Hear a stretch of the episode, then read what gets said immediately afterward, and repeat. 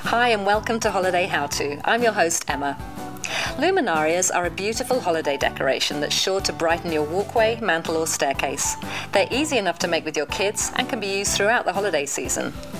To make luminarias, first decide on where you're going to put them so you can calculate how many you'll need. If lining a walkway, make sure you multiply by two so you have enough for both sides.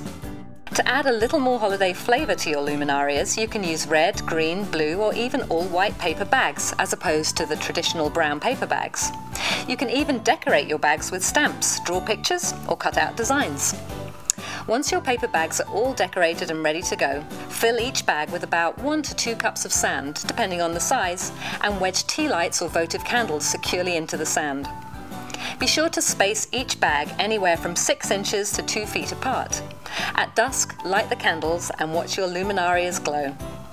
Thanks for watching Holiday How To. Happy holidays!